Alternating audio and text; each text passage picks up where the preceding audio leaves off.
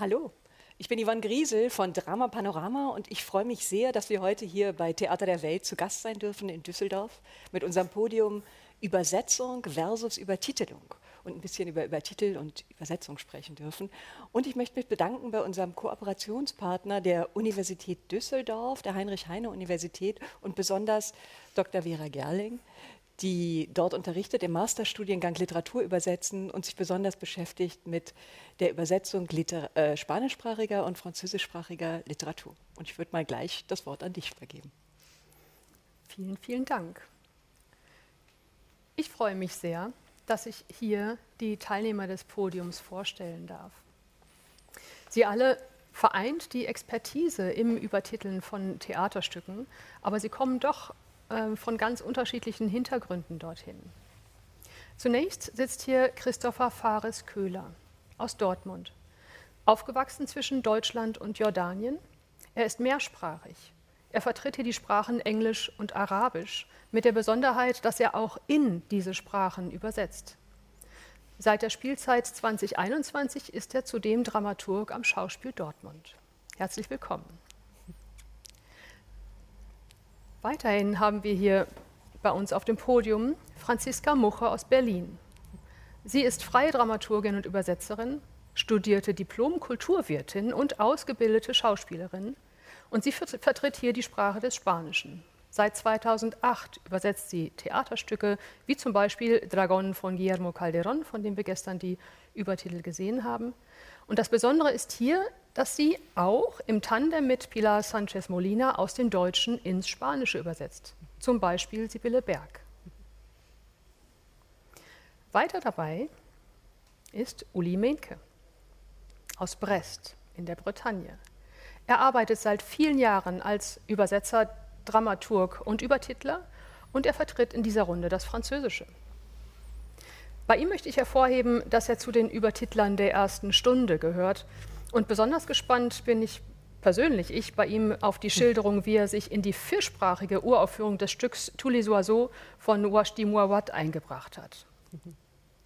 Weiterhin sitzt auf dem Podium Karen Wittun aus Hamburg. Sie arbeitet freiberuflich als Übertitlerin, Übersetzerin und Dolmetscherin. Sie vertritt hier das Russische und Französische. Ihre eigene Firma Sprachspiel ist darauf spezialisiert, fremdsprachige Inszenierungen für Festivals und Gastspiele zu übertragen. Und das Besondere bei ihr, ähm, äh, Entschuldigung, Karin Wittschun, ich bin verrutscht, es tut mir leid. Karin Wittschun aus Hamburg hat Dramaturgie in England studiert, in Bristol hat lange Jahre als Regisseurin, Dramaturgin und Produktionsleiterin gearbeitet und sie vertritt hier das Englische. Entschuldigung, wir kommen gleich dazu. Seit dem Jahr 2000 ist sie freiberuflich tätig als Übersetzerin von Romanen, Theaterstücken und Drehbüchern und besonders interessant, sie betreibt ein Büro für Literaturübersetzung unter dem Titel Transfiction.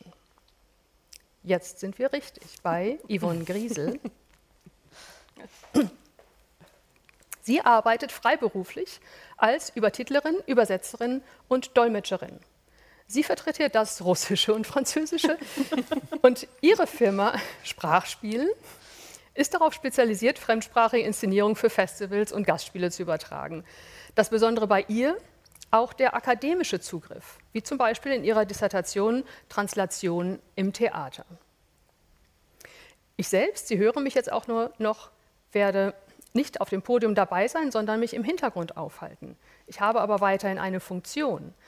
Es wird jetzt eine Telefonnummer eingeblendet. Unter dieser Telefonnummer können Sie als Zuschauerinnen und Zuschauer Ihre Fragen an das Podium richten und ich werde sie dann weiter in das Podium hineintragen.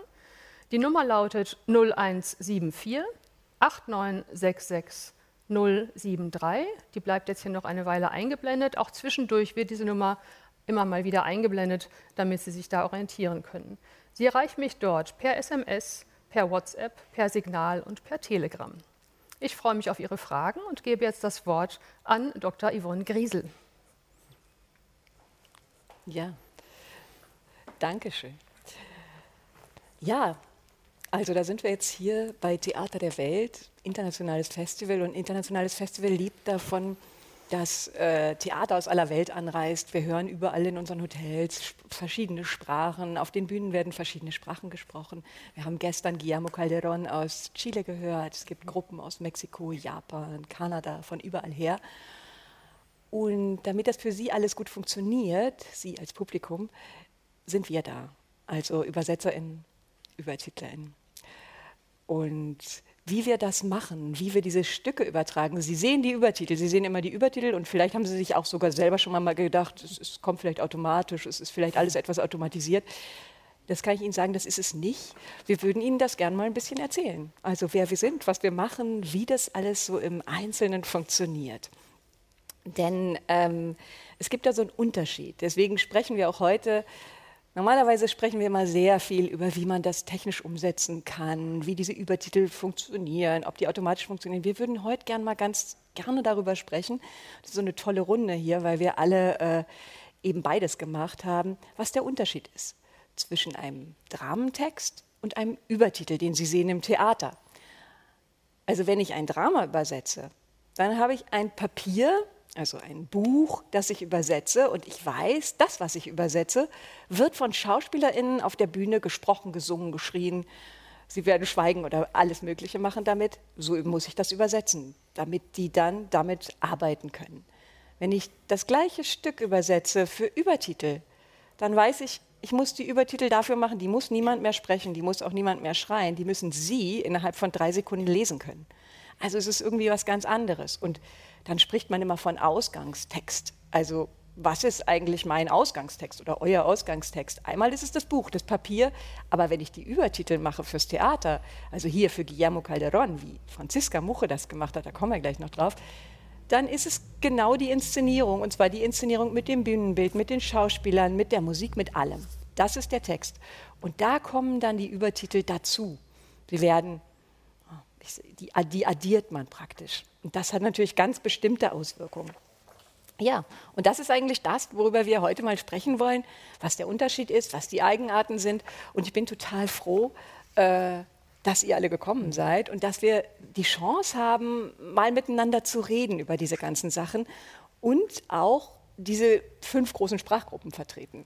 Also wir haben das Arabische, das Spanische, das Französische, das Englische und ich würde dann mal fürs Russische ab und zu sprechen. Ähm, genau. Und da würde ich jetzt einfach mal ausloten, wie das, wie das funktioniert. Also was macht, was macht so ein Übertitel aus? Was kann man machen, was kann man nicht machen? Wo sind die Grenzen? Brauchen wir diese dramaturgischen Fähigkeiten? Ist das ein Zufall, dass wir alle schon mal Dramaturgie gemacht haben? Also ich, wir sind hier sozusagen, wir sitzen auch genau richtig. Ähm, wir sind alle mehr oder weniger Übertitlerinnen, Übersetzerinnen, äh, Dramaturgen. Ich würde für mich, wenn ich mich vorstelle, sagen, ich bin Übertitlerin, Übersetzerin und habe mal ein bisschen Dramaturgie gemacht. Dann gibt es Christopher zum Beispiel, der von sich wahrscheinlich sagen würde, er ist Dramaturg und hat auch mal übersetzt. Ja. Und genau das ist auch das Spannende, glaube ich, was wir jetzt mal so ein bisschen ähm, ausloten werden. Aber vielleicht erstmal ganz einfach. Diese Übertitel, die Sie sehen im Theater, ähm, wie entstehen die? Wie lange dauert das? Wie funktioniert das eigentlich? Aber bevor ich jetzt hier zu lange rede, würde ich das nämlich genau den Uli Mehnke fragen. Erstmal, weil Uli war eigentlich jemand, als ich angefangen habe, mich damit zu beschäftigen, da kam ich ein bisschen aus der Wissenschaft, oder nicht ein bisschen, sondern ich kam aus der Wissenschaft komplett ahnungslos von der Praxis und habe immer versucht, kann ich, äh, da lässt mich irgendjemand in seine Übertitel gucken und darf ich die erforschen? Also es das heißt ja im Prinzip, wenn Wissenschaftler das machen wollen, darf ich Fehler suchen. Darf ich äh, Text für Text nebeneinander legen und sagen, da habe ich aber was entdeckt. Ähm, und Uli war derjenige, der mich hat reingucken lassen. Wir sind dann auch in Avignon gewesen zusammen und ich durfte mir alles angucken. Deswegen würde ich dich einfach mal fragen, wie funktioniert das eigentlich? Wann kriegst du denn so einen Text? Ähm, was passiert alles davor, bevor wir so einen Übertitel sehen im Theater? Na, die, das übliche Verfahren ist natürlich, dass die, der Übertitel gehört zur, zur, Postproduktion. Das heißt, in der Regel ist die Inszenierung fertig, meistens auch äh, schon gespielt, also die Uraufführung ist gelaufen und wird dann irgendwann von Festivals eingeladen, damit sie auf Reisen geht. Äh, und in dem Moment kommt dann die Frage, wie wenn sie ins Ausland eingeladen wird, wie kriegt man das Stück einem ausländischen Publikum vermittelt. Und äh, in dem, dem Moment kommt dann halt der Übertitler äh, dazu.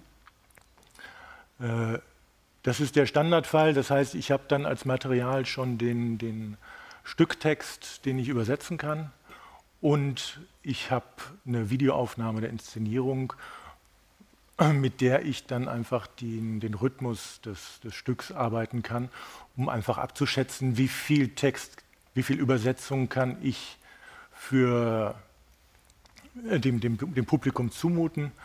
Ähm, das hängt natürlich nochmal von vielen anderen Faktoren ab, äh, nämlich auch, ob ich mit dem, mit dem äh, Regisseur und mit dem Bühnenbildner zusammenarbeiten kann und äh, bestimmen kann, wo der Übertitel hinkommt.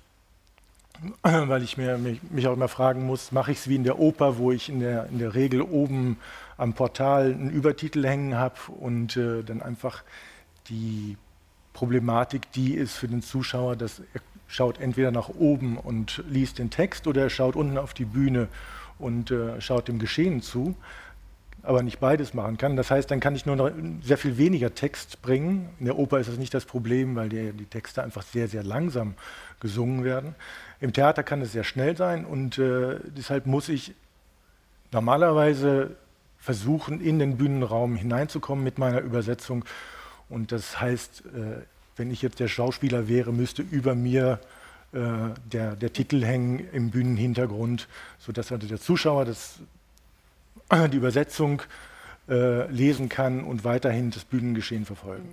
Das sind, das sind die ganzen Elemente, die ich bedenken muss, bevor ich anfange. Und wenn ich das, das bekomme vom, von der Produktion, äh, dann kann ich vernünftig arbeiten. Genau, dann kriegst du sozusagen genau die, die, die, die, die zeitlichen, also die, die, die räumlichen Restriktionen. Du weißt dann, wie viel Zeichen du nehmen kannst, wie, viel, wie groß der Übertitel sein ja. kann und genau danach fängt man dann an, die Übertitel einzurechnen. Was ich ganz interessant fand, war jetzt gleich am Anfang, dass du gesagt hast, je nachdem, wie viel man mitsprechen darf. Das ist ja ein ganz äh, heikler Punkt als Übertitler äh, und Übersetzer. Eigentlich ist man ja so ein Rädchen in dem großen mhm. Getriebe Theater und wie wir wissen, sind wir da irgendwie ganz tief drin und ganz weit unten. Also, dass wir da mitsprechen dürfen, das ist bei dir natürlich schon gegeben, weil du arbeitest so lange schon mit der Schaubühne.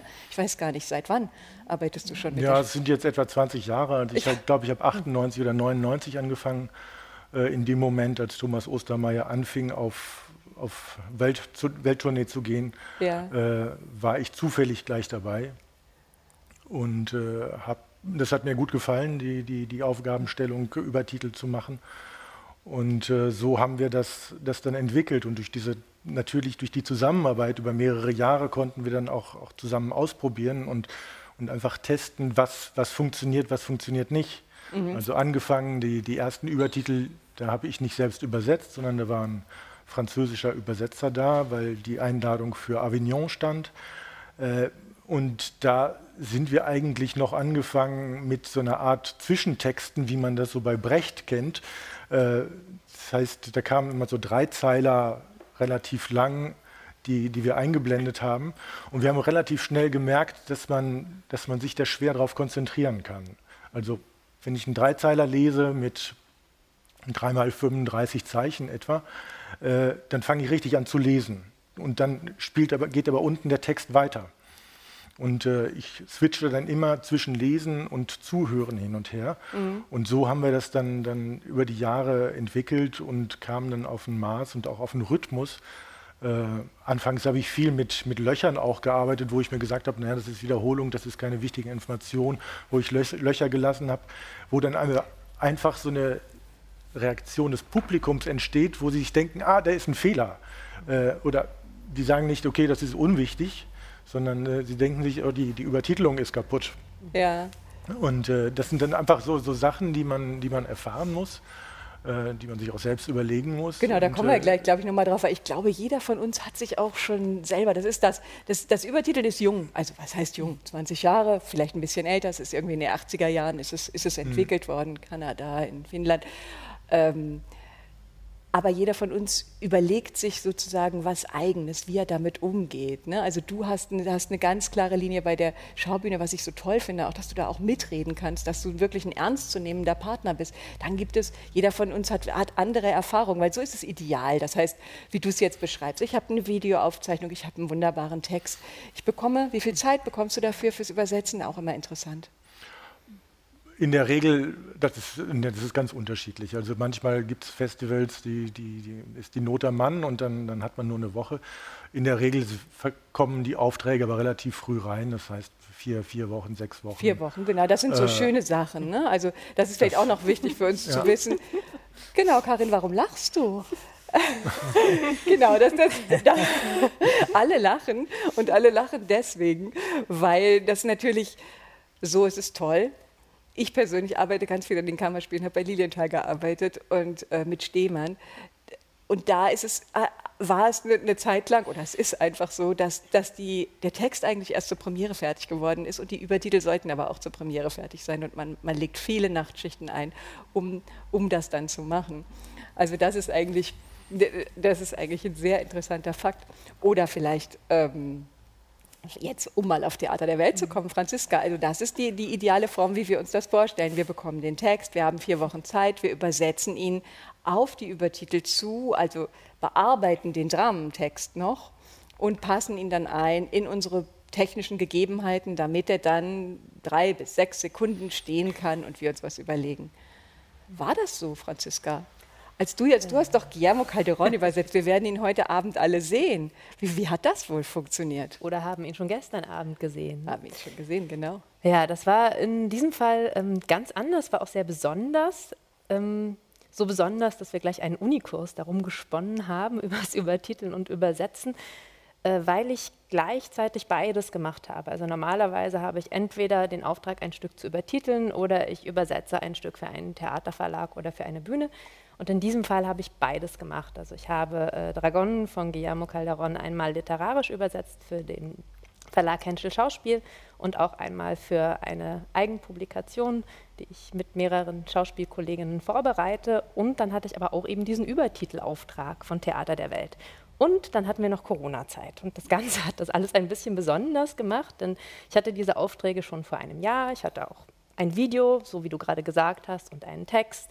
Ich habe dann diese Rohübersetzung gemacht, habe dann das auch schon mal eingerichtet, wusste, ich habe noch ein bisschen Zeit. Und normalerweise hat man ja dann auch noch, das hast du jetzt, glaube ich, noch nicht gesagt, aber eben eine Generalprobe ne, oder eine Übertitelprobe, wo das dann alles nochmal angepasst wird. Denn sehr häufig entspricht ja dieses Video nicht dem Text. Genau, dieses so. Einrichten, das ist noch interessant. Also ja? ihr sagt einrichten, was bedeutet denn einrichten? Also genau einrichten. Mhm. Wir haben ein Video und wir haben einen Text und mhm. was passiert dann? Also ein Video hat ja einen bestimmten Rhythmus, das heißt, ähm, wir haben ein bestimmtes Sprechtempo der Schauspieler. Spanischsprachige SchauspielerInnen sprechen oft sehr schnell, je nachdem auch aus welchem Land, je nach Inszenierung. Es gibt Pausen an bestimmten Stellen, die sollten respektiert werden. Es gibt Pointen, die man nicht vorwegnehmen soll. Und dann mache ich das auch so letzten Endes, wie du gesagt hast, ne? meistens mit zwei Zeilern, mal in Ausnahmefällen drei Zeilern und versuche immer Gedankenbögen zu fassen und mehr oder weniger dem Sprechtempo dieses Videos diese Titel anzupassen.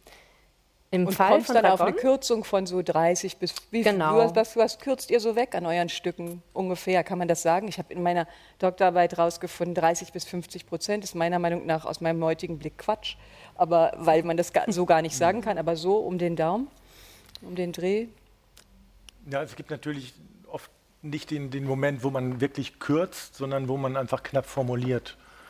Äh, und das heißt, man, man, sollte schon mit dem, mit dem übersetzten Text kürzer sein als mit dem äh, zu übersetzenden Text.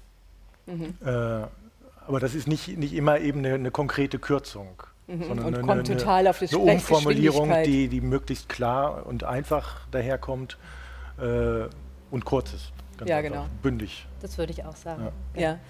Und ähm, also in diesem Fall bei Dragon, um es jetzt zu Ende zu bringen, es war die aktuellste Fassung, waren die englischen Übertitel. Also ich hatte eigentlich den Auftrag, ähm, diese Titel an diese englischen Titel anzupassen, weil die Gruppe die Titel auch selbst gefahren hat, also sprich selbst zum Stück eingeblendet hat.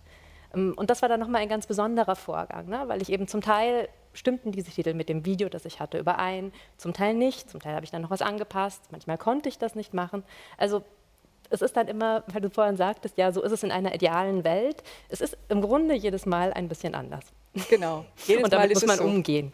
Absolut. Und da wären wir bei den englischen Übertiteln, die schon existieren, Karin. Da wären wir ja schon fast bei dem Englischen, weil bei Englisch ja. ist es ja einfach. Ja. Das können wir ja alle. Ja. Dafür brauchen wir ja eigentlich keine Übertitel. Genau. Und dafür gibt es ja auch immer schon englische Übertitel, die irgendjemand gemacht hat. ja, das ist, naja, es sind unterschiedliche Dinge. Also wenn ich für eine englischsprachige Gruppe übersetze und übertitle, dann ist es natürlich Englisch was ich da, dann sind die Herausforderungen andere insofern, dass ich aus einer Sprache über, übersetze und übertitle, die doch ein Großteil der, der Zuschauenden hier, also auch in Deutschland, äh, zumindest rudimentär versteht. Ähm, das bringt dann wieder auch andere Herausforderungen, weil ähm, wenn man etwas rudimentär versteht, geht halt trotzdem viel verloren. Und ich muss gucken, dass ich diese Brücke irgendwie bilde. Also ich, ich glaube, manchmal wäre es einfacher, irgendwie aus, dem, aus Swahili oder irgendwas, was wirklich ganz wenige Leute nur verstehen, zu übersetzen, weil dann bin ich freier. Mit Englisch muss ich mich immer an das halten, was da irgendwie steht, weil mir die Leute sonst sagen, ja, aber da stand ja, da, die haben noch was ganz anderes gesagt. Ja, aber die Wortbedeutung und der Satz und so. Ähm, manchmal kriege ich aber, oder oft, das ist das, worauf du anspielst, gibt es halt auch Titel von einer Gruppe aus Italien. Italien, die dann selber englische Übertitel gemacht haben. Also sie haben selber ins Englische übersetzt. Das ist dann ganz, sind dann ganz andere Dinge, die da ins Spiel kommen, weil oft ist es dann halt so eine Form von, was unsere Kollegin Kate ja mal als Globisch bezeichnet hat, aber kein richtiges Englisch in dem Sinne ist. Und ich muss dann versuchen, daraus zu übersetzen. Generell ist es natürlich immer sinnvoll, aus der Sprache zu übersetzen, die auf der Bühne gesprochen wird und nicht über einen anderen Weg zu gehen. Was aber hilfreich sein kann, wenn Übertitel existieren, wie jetzt bei Guillermo Calderon, der ja sehr versiert ist mit solchen Sachen und der selber auch sehr gut Englisch kann, ähm, hat man, ähm, wenn es gut läuft, also eine Matrix, die sogenannte Matrix, äh, wo die Übertitel in Englisch schon vorliegen und man kann sich anhand, die, also die geben den Rhythmus vor und man kann diesen Rhythmus zumindest meistens mit dann übernehmen, sodass man sich einen Schritt spart. Das ist, wenn es gut läuft. Aber auch da ist immer noch viel, ich, ich habe das Gefühl, es wird sehr viel besser, weil viele international arbeitende und tourende Gruppen halt immer mehr damit zu tun haben und sich so ein bisschen auch besser auskennen schon. Aber früher hat man da halt auch äh, teilweise wilde Sachen äh, gesehen oder man, ich hatte eine australische Gruppe, äh, die wirklich alles, jedes eins, die hatten gesagt, unsere Übertitel, wir haben das alles schon gemacht, du musst nur übersetzen. Und sie hatten wirklich jedes Äh, jedes mhm. Please, jedes irgendwas drin. Ich habe gesagt, Leute, wir können hier echt kürzen, weil, ja, aber meinst du, dass die Leute was verstehen? Ja, und ihr wollt ja, dass sie eure Schauspieler angucken und nicht die ganze Zeit lesen. Also das ist immer so eine Sache. Auch beim Englischen es gibt natürlich jede Sprache hat ihre eigenen Herausforderungen. Ne? Und im Englischen äh, hast du halt das Verb immer an einer anderen Stelle als im Deutschen, weil im Deutschen, das kennen wir alle, kommt es dann häufig mal als, am Ende. Und dann äh, gucke ich aber auch, wie ich meinen Titel dann setze, wenn ich selber fahre. Also je nachdem, wie die Übersetzung ist, dass ich, ich, ich richte mich dann gerne nach den Verben. Also ich title den, ich gebe den Titel erst rein, wenn das Verb gefallen ist. Mhm. Weil die Leute sonst einfach oft schon die, die Pointe sehen, weil man mhm. schneller liest, als die mal gegebenenfalls mit dem Satz fertig sind. Mhm. Und das sind so Dinge, auf die ähm, ich dann auch in den Titeln, im Satzbau und sowas versuche zu achten, wenn das irgendwie geht. Ja.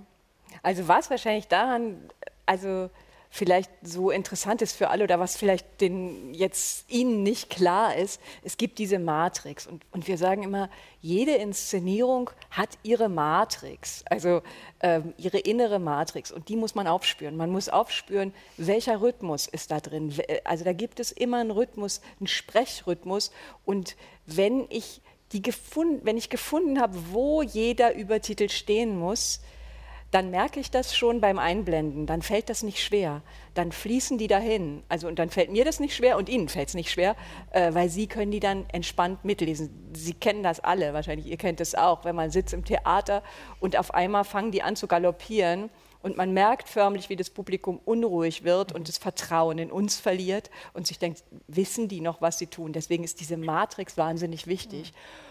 Und damit arbeiten wir im Prinzip auch. Deswegen geht die in Englisch. Meistens machen wir die auch ähm, vom Deutschen ins Deutsche. Also wir machen uns eine deutsche Matrix. Dann kommt uns zugute, dass wirklich eine tolle Entwicklung da ist mit Software. Also ähm, unsere Freunde, die jetzt auch hier im Theater der Welt sich kümmern um die Übertitel, die Firma Panthea, die haben eine Software entwickelt, Spectitula, die hat uns schon weit hervorkatapultiert. Dann gibt es noch Easy Titles, äh, PowerPoint und was weiß ich. Aber je besser die Software ist, desto besser können wir an dieser Matrix feilen im Prinzip. Und was du, was vielleicht noch wichtig ist, also das ist das eine. Und das andere ist, was man bei Übertiteln, glaube ich, nie vergessen darf, die kommen dazu, was ich gerade schon meinte. Deswegen ist es für Karin anders als für Christopher. Mhm. Karin kann jedes Fuck von der Bühne aufnehmen oder auch nicht und sich denken, naja gut, das verstehen sie schon. Die kann viel mehr äh, subsumieren im Prinzip und bei sich oben rausnehmen. Und Karin meinte, es ist einfacher, aus einer Sprache zu übertiteln, die das Publikum nicht versteht. Ist es so, Christopher aus dem Arabischen? Äh, ja, also ich glaube, mm, man hat manchmal, es kommt ja immer darauf an, wo das Stück gezeigt wird, aber ich glaube, in Berlin gibt es schon sehr viele, die mich, äh, die auch auf das, äh, auf dieses Arabische ähm, hören können und auch, also auch mich kontrollieren würden. Also hatte ja. ich auch schon. Ähm, aber ich glaube, also gerade im Arabischen ist es gerade bei Übertitelung ist ja immer noch mal was anderes, als wenn man jetzt natürlich die Dramatik also als Text übersetzen würde, als ja. Theaterstück. Äh, finde ich gerade im Arabischen die Situation so bei den Übertiteln, dass der, der arabische Satz, finde ich, viel kürzer ist als das, was ich dann übertiteln muss. Also der arabische Satz ist sehr viel kürzer als mhm. das, was ich dann im Deutschen oder Englischen über, übertiteln würde, um, um, um es dann nochmal zu kürzen. Also das, das fand ich immer wieder als Prozess äh, interessant, dass ich auch bei, aber auch beim, äh, beim Übersetzen für Theaterstücke, wo ich merke, das sind mehr Seiten im Deutschen als im Arabischen, weil die Sätze einfach sehr viel knapper sind im Arabischen und sehr viel mehr sagen. Also ah. ähm, das ist mir auch aufgefallen, als wir an den Kammerspielen mal zusammen Übertitel gemacht haben, nämlich ins Arabische. Das war ja vielleicht wunderbar. Das, ja. Also ja, ja. so schön kurz, dass da gab es überhaupt keine Restriktionen mehr äh, von der. Das war wunderbar, als wir dann geschafft Wobei haben. Weil das dann ja immer eine Frage ist des Lesetempos, weil jedes mhm. Publikum hat ja ein bestimmtes Lesetempo. Ne? Also mhm. Also ich weiß nicht, wie, wie schnell man Arabisch lesen kann. Ich hatte, wenn ich, ich habe wenig Erfahrung mit dem Arabischen, aber, aber die zwei, drei Male hatte ich das Gefühl, dass es nicht wahnsinnig schnell gelesen wird, auch wenn es kurz ist. Äh, also jetzt vom, äh, wenn, man's, wenn man als deutscher Zuschauer auf die Übertitel guckt. Nee, wenn man als arabischer man Ara ja. Zuschauer arabisch liest. Ja, das, das, das, das Ding ist halt auch, im, ich, ich finde, auch wenn man sich arabische ähm, Inszenierungen anguckt, ist, äh, bin ich tatsächlich immer schon an dem Punkt, dass ich so denke, okay, jetzt muss ich springen oder ich muss sehr schnell mhm. sein, weil dann doch im Arabischen recht schnell gesprochen wird und sehr anschlüssig gesprochen wird. Und dann aber genau, das äh, ist andersrum langsamer ist. Also das ist, würde ich schon sagen. Aber ich glaube, wenn, wenn, ich, wenn ich eine Inszenierung habe auf der Bühne, die arabisch ist und es wird auf Deutsch übertitelt, bin ich meistens hinterher, ehrlich gesagt. Im Deutschen oder Englischen beim Übertiteln. Weil du länger brauchst. Weil ich länger brauche, weil ich, weil ich ja merke, okay, die Leute müssen noch hochgucken oder die Information, weil ich lese es ja parallel mit und denke mhm. mir, ich versuche dann immer so mir auch gleichzeitig darüber Gedanken zu machen, okay, habe ich die Informationen aufgenommen weiter, aber ich merke natürlich dann schon, ah, ist eigentlich schon fast, fast zu spät. Mhm, das heißt, das musst du auch schon. Das heißt, wir müssen alle immer diesen, diesen Parallelprozess mitdenken, dass wir sozusagen nie, also das finde ich so spannend am Übertiteln, deswegen habe ich mich damit überhaupt beschäftigt, weil es eben so anders ist, weil es nur ein Teilchen von dieser Inszenierung ist. Und wir müssen immer die Bühne mitdenken, immer alles, was auf der Bühne ist. Du, du musst das Sprechtempo mitdenken, wir müssen aber auch irgendwie Schriftartenrestriktionen mitdenken. Du musst mitdenken, dass verstanden wird, was auch total anstrengend sein kann. Du musst mitdenken, dass nicht verstanden wird. Ich mhm. beim Russischen muss ich mitdenken, denken, äh, es wird nicht verstanden oder ich bin in Berlin an der Schaubühne ähm, und ich mache zwar deutsche Übertitel für ein russisches Stück und es ist fast keiner im Publikum, der die braucht, weil alle russischsprachig sind, ähm, die sich dann wiederum an, an was anderem stoßen. Bei dir ist es, weiß ich nicht, wie es beim Spanischen ist. Also du kannst nicht davon ausgehen, dass Gemischt. wir verstehen. Kommt drauf an. Ne? Also wir hatten das Thema ja gestern, Adelante Festival in Heidelberg zum Beispiel, da ist auch die Hälfte, Hälfte des Publikums spanischsprachig, die dann da sitzen. Ne? Also ich muss auch schon immer davon ausgehen, dass es, also es gibt immer Menschen im Publikum, die das verstehen und manchmal sogar auch eine ganze Menge. Mhm. Aber ich kann jetzt nicht automatisch von der Sprache her davon ausgehen, außer so bei diesen ganz kleinen Wörtchen, also sie, no und so weiter. Mhm. Da kann man schon sagen, wenn es einmal übertitelt ist, dann so langsam versteht man das dann auch.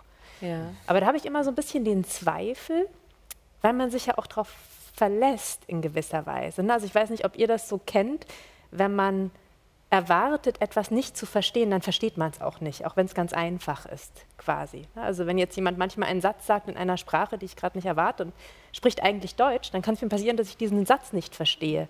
Wo ich mich dann manchmal frage, auch beim Publikum, wenn sie jetzt erwarten, sie verstehen das nicht, ob sie eben eigentlich auch diese Titel brauchen dafür tatsächlich, dann auch für die einfachsten Sachen. Oder eben nicht, mhm. weil man so genau, hinhört. Das ist so ein Zweifel, den ich oft bei der Arbeit habe, wenn ich überlege, lasse ich das jetzt weg, also vertraue ich darauf, dass das eben auch so verstanden wird, oder schreibe ich es doch lieber hin. Na, gestern zum Beispiel bei Guillermo Calderon, da wurden immer so Namen, ne? Walter Rodney.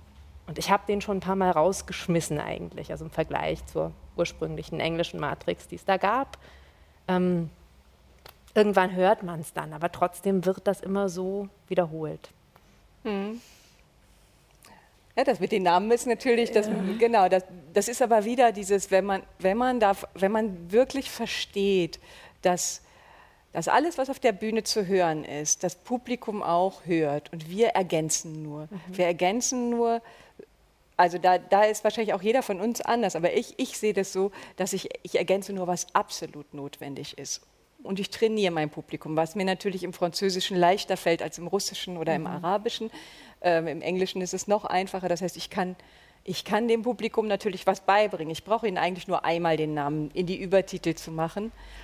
Und dann kann ich peu à peu die Dinge weglassen. Jede Wiederholung kann man weglassen, jeden Satz, der zweimal kommt, kann man weglassen. Es kommt wirklich auf Sprachenpaar an. Beim Russischen bin ich ein bisschen vorsichtiger als beim Französischen.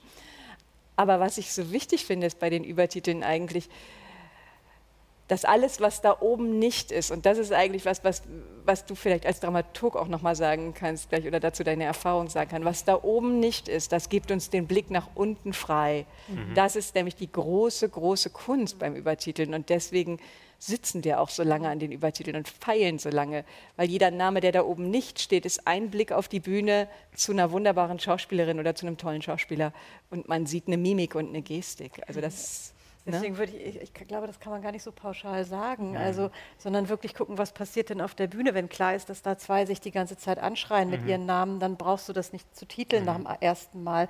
Oder ich meine im Englischen, wenn jemand, also wenn die das eine ganz intime Szene ist und dann kommt auf einmal so Schweigen, Schweigen, Schweigen und dann I love you, dann würde ich dieses I love you, glaube ich, eher nicht titeln wollen. Mhm. Es kann manchmal eine Diskussion mit der Gruppe, weil die denken, und dann sagst du, hm, das ist was, das versteht jeder. Und außerdem, ihr mhm. spielt es doch. Also da, da immer so ein bisschen, auf, ich versuche darauf zu vertrauen, dass das, was auf der Bühne passiert, ja auch eine eigene Sprache hat. Ne? Und, und ähm, deswegen so, so, so, so viel rauszuschmeißen, was mög wie möglich. Was beim Englischen halt, das kennt ihr, glaube ich, auch in den anderen Sprachen, es gibt ja so Worte, gerade so aus dem lateinischen Wortstamm, die dann im Englischen und Deutschen Reflection oder Representation oder irgendwas, was die Leute auch verstehen. Mhm. Und dann versuche ich in den Übertiteln, auch wenn es dann manchmal ein bisschen schräg ist und ich lieber das deutsche Wort nehmen würde, aber trotzdem lieber dieses Wort drin zu lassen, mhm. weil die Leute sich daran sonst stoßen, weil sie haben was gehört, aber lesen es nicht. Und ähm, das kann manchmal auch zu Verwirrung führen. Deswegen äh, verzichte ich dann auf, äh, verzichte ich dann so ein bisschen auf den Stil und auf, auf die Ästhetik der Sprache, aber docke das lieber dann an das an, was, was die Leute auch, auch hören. Also Schwierig eine vertrauensbildende Maßnahme. Ja. Das ist, das ist, das ist glaube ich, auch was, was total ja. wichtig ist. Ne? Dass wir das Vertrauen aufbauen zum Publikum. Ähm, das ist auch das, was man immer so in den ersten fünf Minuten macht. Also aber ich, ich glaube, es ist halt auch, ja gut, da kann man auch äh, drüber diskutieren. Ich finde ja, gerade wenn ich nicht als Übersetzer drauf gucke, oder ja, vielleicht kann ich das, äh, ne, also im Sinne von, wenn ich jetzt dramaturgisch drauf gucken würde, ist ja auch die Frage, ist es, ein, ist es für sich stehend oder ist es Teil der Inszenierung? Und ich finde schon, je, je länger, also ähm, äh, in den letzten Jahren hatte ich das Gefühl, dass es dadurch, dass es so essentiell wird und die Sprachen immer vielfältiger werden und die Auseinandersetzungen immer vielfältiger werden, finde ich es ja dann aber trotzdem, ich verstehe den Punkt, dass man es auch mal vergessen will oder dass man sagt, man will auch mal nonverbal oder man muss es nicht direkt verstehen, aber versteht es durch die Handlung auf der Bühne, dass man es nicht übersetzt. Aber ich frage mich dann auch immer, okay, ich habe das Gefühl, es wird immer mehr Teil des Ganzen, weil es ja auch komplexer wird.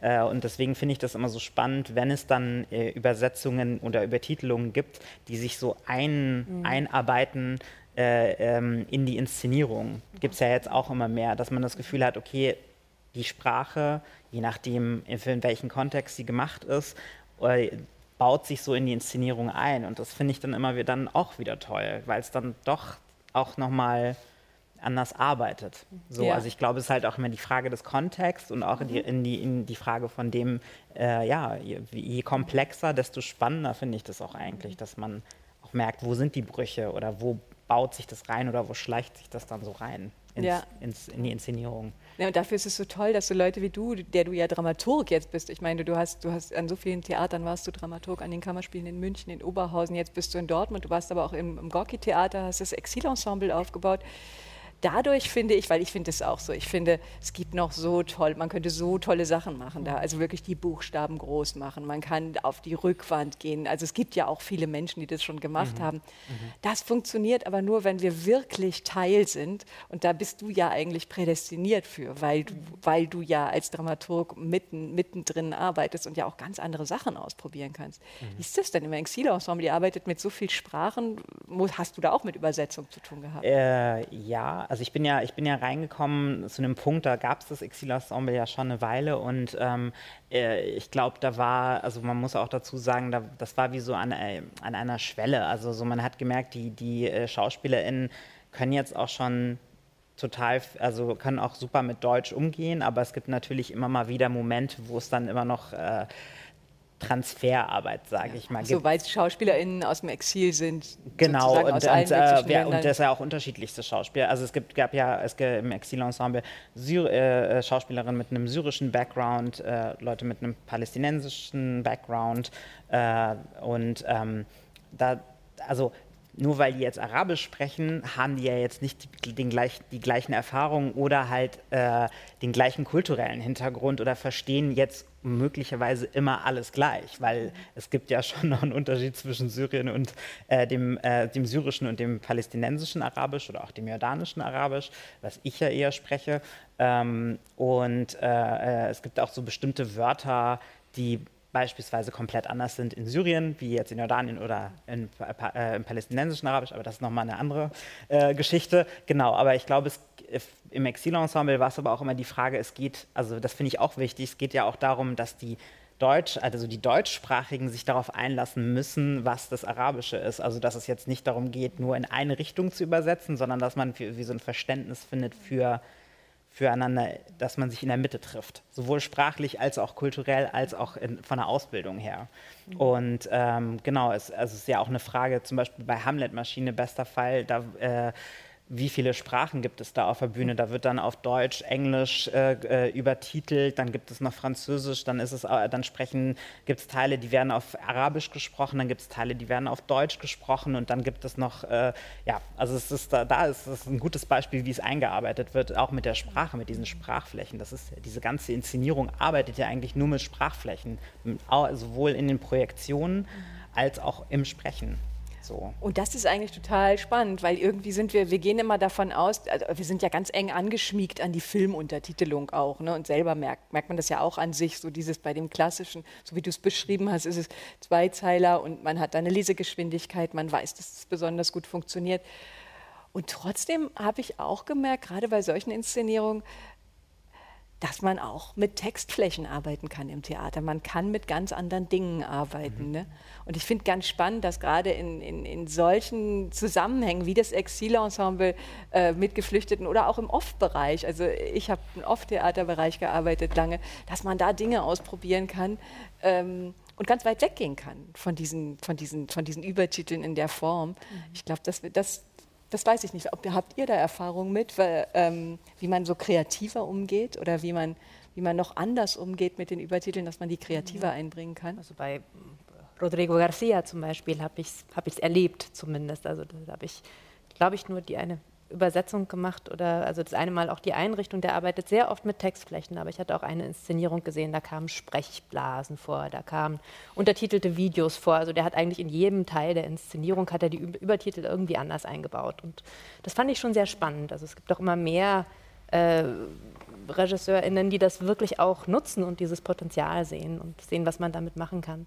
Ja. Ich würde aber auch gerne noch mal was dazu sagen, was Karin vorhin gesagt ja. hat, noch mal, ja, den, den Bogen schließen zu diesen Signalwörtern, denn genau das hatte ich auch extrem bei, bei Dragon jetzt, bei der Übersetzung, einfach so kleine Stellen, ne? also in, in der literarischen Übersetzung habe ich die Wahl, ob ich sage, ich bin absolut diskret oder ich bin absolut verschwiegen oder total verschwiegen. Ne? Bei der Übertitelung würde ich das niemals machen, wenn die diskreta sagt. Dann muss da diskret stehen. Also das war zum Beispiel so eine Sache. Mir ist es jetzt so gegangen, dadurch, dass ich jetzt beides parallel gemacht habe. Ich habe tatsächlich bei der Übertitelung dann immer wieder die literarische Übersetzung überarbeitet, mir überlegt, hm, wollte ich jetzt hier unbedingt das deutsche Wort reinbringen, ist nicht diskret vielleicht doch besser? Oder es gab so eine Stelle, ähm, es gab die Begrifflichkeit äh, der Burgueses und Arte Burgues, wären übersetzt äh, die bürgerlichen und die bürgerliche Kunst, was natürlich wörtlich nicht gemeint ist. Es wurde dann die Bourgeoisie und die bourgeoise Kunst. Wir hatten aber ganz lange auch in unseren Übersetzerwerkstätten überlegt, weil eigentlich so äh, fast die Oberklasse, also wirklich Leute mit Geld gemeint waren und so der Mainstream, so etablierte und hatten dann eigentlich das Establishment und die etablierte Kunst. Und dann mache ich die Übertitel und dann sagt die un gruppo borghese e l'arte che hace es borghese e und so weiter. Dann kam nochmal die Bourgeoisie und ich dachte, nee, geht nicht. Geht nicht. Und letzten Endes wurde es dann auch in der literarischen Übersetzung, wird es wahrscheinlich auch die Bourgeoisie, aber ich fand es total spannend. Also eben dann nochmal ähm, aus dieser Perspektive und, und ähm, ja, in diesem Lichte nochmal beides auch zu vergleichen. Das war wirklich eine, eine spannende Erfahrung. Das, das, ist ja ganz oft der Prozess, dass du eigentlich die, nicht den Text übersetzt, sondern wenn du dann das Video nimmst, mhm. dann äh, übersetzt du die Inszenierung. Und äh, du musst irgendwie gucken, welcher, äh, welche Intentionen bring, will der Schauspieler rüberbringen. Ja, das ist äh, oft ein großer Unterschied. Manchmal hat, den, hat man den Text auf dem Papier ganz anders verstanden äh, als der Schauspieler ihn verstanden hat und als der Schauspieler ihn spielt, oder vielleicht ist es der Regisseur gewesen, ähm, der eine Intention bringt und dementsprechend muss ich dann die, die, die, diese Intention hervorheben und da mitgehen. Äh, und das ist dann eben, wenn ich Establishment oder, oder Bourgeoisie oder das Bürgertum äh, mhm. zur Auswahl habe, ist das klar, wenn da jemand ganz klar rausknallt, das ist ähm, mhm. la Bourgeoisie, dann werde ich nicht das Establishment, das, das ist vollkommen also was, verwirrend. Was ich jetzt nochmal spannend, total. Hm. Also das war die eine Sache, aber was ich jetzt nochmal spannend fand, wir hatten ja bei der Werkstatt, bei der Ausschreibung unserer Werkstatt, die gestern stand, äh, stattgefunden hat, hatten wir so diese Frage dabei, ähm, was geht durch die Knappheit vielleicht verloren, was wird dadurch vielleicht noch akzentuiert. Und so in meinem Übersetzungsprozess war für mich jetzt ganz spannend die Frage, dass ich mich jedes Mal gefragt habe, ist das vielleicht auch besser für die literarische Übersetzung nochmal? Also es war quasi nochmal so ein, wie lektoriere ich mich selbst äh, anhand der Übertitel? Äh, mal schauen, also. Ich habe da manchmal auch noch einen Sonderfall im Englisch. Also ich glaube, das ist bei euch nicht so häufig, aber ich habe häufig englische und deutsche Übertitel zusammen mhm. und auf der Bühne wird Englisch gesprochen. Ein Traum, weil als Übersetzerin hast du dann das Problem, okay, es wird was, es ist was zu hören, was ich eigentlich eindampfen würde für die Übertitel. Gleichzeitig habe ich aber auch noch das, was gesprochen wird, als Schrift auf der Bühne, was ich also übersetzen muss, weil es steht untereinander und wird auch noch verglichen.